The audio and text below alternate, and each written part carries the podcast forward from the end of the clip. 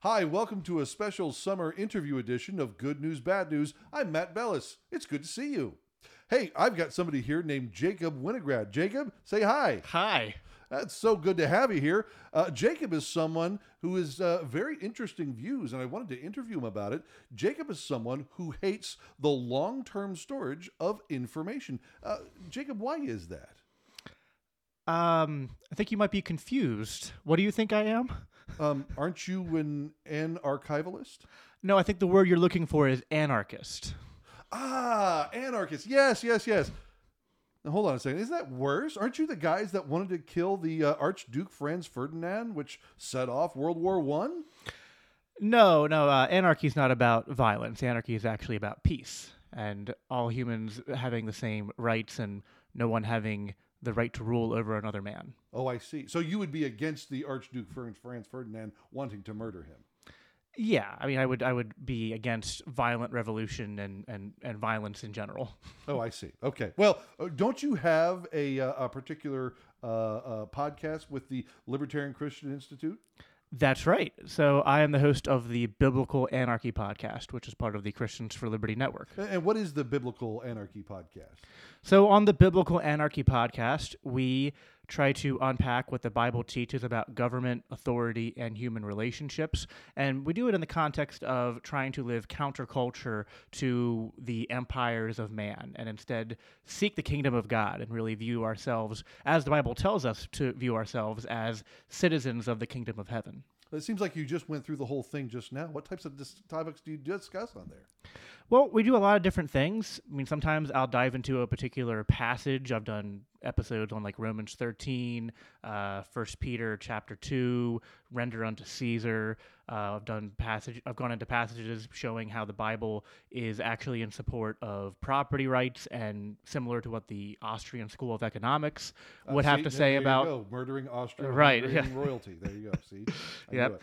Uh, lately, I've actually been going on a uh, little bit of a spree debating the uh, Chat GPT Open AI, and we've been seeing if the AI can disprove libertarian and anarchist theory. So, actually, uh, last episode was on property rights, and I have one coming out.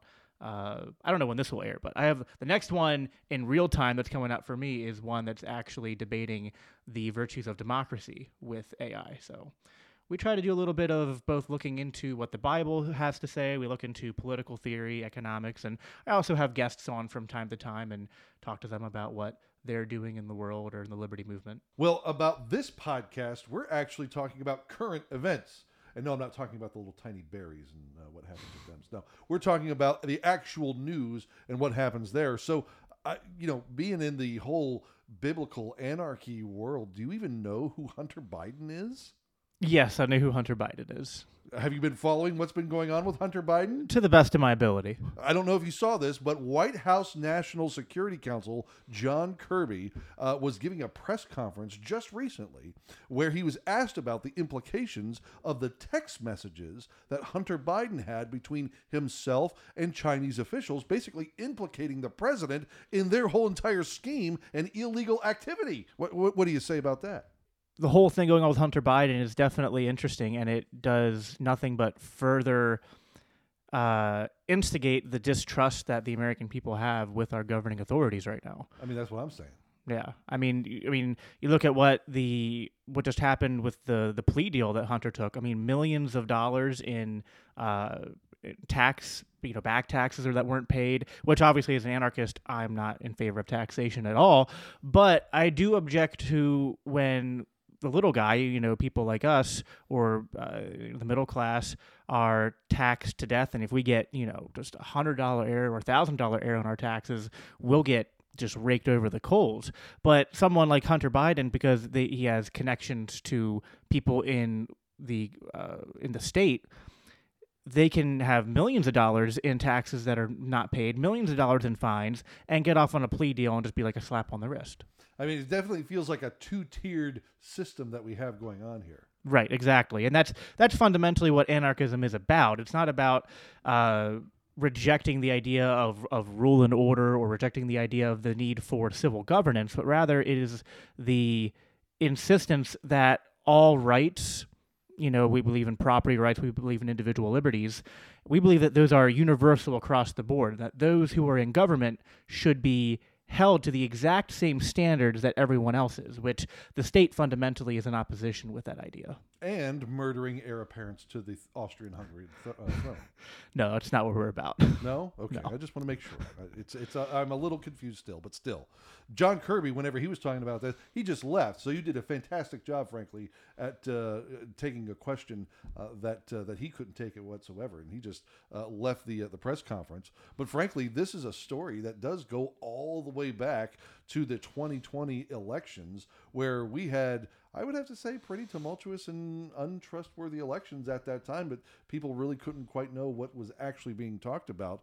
Um, by the way, were you there at the January 6th riots? Because you kind of look like an Antifa boy. No, I was not there. No? No, FBI? Are you an agent? No, agent? You have to tell me by law. no, and that's not even true. The police and the FBI can lie to you. Oh, okay. They can't. All right. Well, I didn't know that. Did we, did we know that, Doug? Okay. Anyway. So, can we trust our electoral systems? Well, Matt, that's a hard question to answer, not only because YouTube will be very critical of how we answer this question, but I mean, at the very least, I think you have to give the people who are, you know, distrusting of the 2020 election or of the electoral system in general a little bit of understanding when it's when you look at the imbalance in sort of the the power and the application of justice that we see at display in stories like with this uh, situation with Hunter Biden.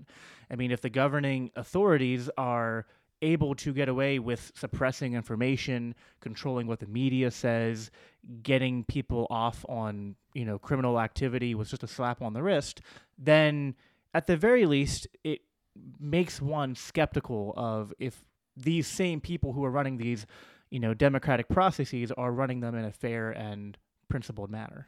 Which kind of goes into the whole thing about even the war in Ukraine and sending billions of dollars over there. You know, how do you start to really track that type of money, giving it to foreign nationals? Uh, would that be in somehow implicated into some sort of scam that these guys are running? Yeah, I mean, there's there's so much when you when you look at the money. I mean, there's so much circulation of money between all these different groups, and I mean, Hunter Biden, Ukraine, the the the DNC itself, and the I mean, what are the trillions of dollars, billions of dollars that we've we've sent to Ukraine? I, it's it's it's an it's an uh, you know you sit there and try to think about the number. It's just a unimaginable amount of money that we're we're sending over to this country, and you know without even getting into the you know geopolitics of that conflict itself, one has to wonder, you know, is that money being sent for the right reasons and is it being used to actually uh, further human freedom or to protect human lives or is it just being used to line the pockets of the ruling elites? I mean, you might want to grab some of your other anarchist friends and start, uh, you know, taking care of business over in that part of the country or part of the world again. You know, Yeah, no, bombs out there. I'm unfor- uh, unfortunately, uh, history shows us that the violent revolutionaries take over and they just become the new authoritarians. So that's a no from you. That's a no from me. Okay, all right. Well, I've just had to make sure that. All right, we're we're, we're going to pivot our whole entire show here, uh, just because we could go down that trail, and so and YouTube might uh, demonetize and kick us off, and so we've got to go to a, a topic that's much more uh, easily, uh, you know, palatable by a larger, wide audience. Pride Month, Jacob. Why do you have such a low view of yourself? Where, where's your pride? What the? I've been handed something here. Oh, it means Oh. Oh. So is that why Bud Light and Target did the Yeah, see now that makes sense. Okay, thanks Doug. I appreciate that. Yeah. Um so you seem like a guy that drinks Bud Light and shops at Target. Um are you married? Yes. To uh, to a woman. Okay, I just wanted to make sure. Yeah, I see. I see. So let me ask you then, though Target and Bud Light, a lot of boycotts happening. Why are we going through those boycotts? Well, people are tired of using their hard earned dollars that they get to keep after the government taxes them to death and uh, inflates the money currency, making prices go up. So people are tight right now. And after all of that, you know, injury that the state has incurred upon us. Mm-hmm. Then we see the state and these big corporations, which are in many ways just in bed with the state or extensions of the state, Corporatism. get corporatism exactly, pushing this agenda on our children. And they're doing it through schools, they're doing it through media, and now they're doing it in these establishments such as Target or in products such as Bud Light. And Which A lot children drink all the time. Oh, exactly. Yeah, but but yeah, there's a, there's a lot of uh, Americans who are just fed up with all of this uh, attempts to indoctrinate people or to push this specific worldview and- view and ideology on people. And so they're saying, why would I? You know, I'm already.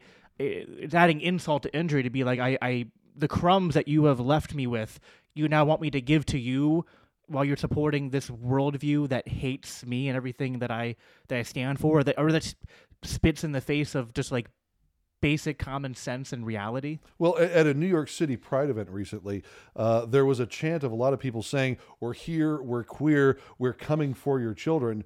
Are they being serious, or are they just being a little tongue in cheek? No, they're being very serious, unfortunately, and they're they're saying the quiet part out loud. It used to be that the loud and extreme activists in the uh, LGBT movement would say, you know, we're we're just talking about adults here. We're not trying to push things on children. Those people are the the, the wackos, the extremists, but you, you know the slippery slope continues to be slippery. And now we're at the point where it there's this concerted effort to put uh, you know, we have drag drag queen story hour in schools and libraries. Uh, we have all these initiatives to teach this woke gender ideology uh, in the classrooms and in health classes and to redefine what you know gender and biological sex are and and yeah, and, that, and that's in, included in these pride parades, included in, in our culture. I mean, uh, I don't know if you saw in like the latest Spider-Man movie, there's a little clip where in one of the characters' bedrooms, there's a little "Protect Trans Kids" flag on the wall. I mean, this is it's it's everywhere, and the, you know, I mean, it's, it's a Spider-Man movie. It's for kids. Yeah. So to say that you know they're not coming for our kids is just absolutely false. They they are coming for our kids. It's a a secular religion that's based on a, a worship of the self, which is, you know, as an anarchist, I, you know, I, that's why I'm a biblical anarchist. I'm a Christian anarchist because I mm-hmm. recognize anything that's separated from Christ, separated from the truth of the gospel and the scriptures, is going to go far off. Doesn't matter if it's libertarianism, doesn't matter if it's federalism or constitutionalism. You need the the culture and the society to be grounded in in truth and reality in Jesus Christ. And when you don't have that, everything degrades into hedonistic self-worship. And that's really what this movement is at the end of the day. Which is a fascinating position that you take because, frankly, personally, I know you used to be a self-described liberal yourself. Yeah, I would have been a self-described leftist. I mean, I was, I was, yeah, I mean, I was a Bernie Sanders supporter, uh, registered Democrat. I would attend protests and stuff. I was, I, I, I wouldn't, I, I was woke back when woke was kind of like what seems sensible now. like woke used to just kind of mean like you wanted uh like r- racial equality and, and and equality between the the sexes in the workplace and and just wanted to fix some systemic issues in our in our system that affect income inequality and affect uh, disparities between different groups. And to some extent, I, I still believe in some of those things. Although I, I have a much better understand, understanding of economics and political structures now, so I've I've modified my viewpoint on on all of those things. But yeah, uh, now woke is is not this you know critique of our systems. It's rather it, it's almost like this great uh, scam or like switcheroo has been pulled on on on the left. And as a former leftist, it's funny to see because I mean, what like. Five, ten years ago, it was like eat the rich, and now it's just like, well, if the rich tell me that I, you know, use my pronouns and and cater to me, then I don't care if they continue to exploit me. So that's the, that's the other element of this woke ideology is it, it's sort of the corporate state establishment is using this to uh, placate the the people and to get them. I mean, this is the new. What's the expression like the uh, the the, uh, the circuses and the and the peanuts and all that? Like th- this is that new thing that's being used to make people complicit with what the ruling elites want. Yeah. Jacob, thanks for joining me here today and sharing your perspective. I really appreciate it. Uh, what can people do to find you out there on the interwebs? Sure. So easiest way to be would be to go to biblicalanarchypodcast.com or look for Biblical Anarchy Podcast wherever you watch podcasts. We're on YouTube, Apple Podcasts, Spotify, all that good stuff. And there they can learn about how to uh, be complicit in the murder of You will Frankfurt. you will not learn that. Well, thanks for joining me here today. I'm Matt Bellis. Jesus is Lord, Caesar is not. That's the good, that's the bad, that's the news. Mm, mm, mm. oh, no, oh, no, oh. oh, oh, oh.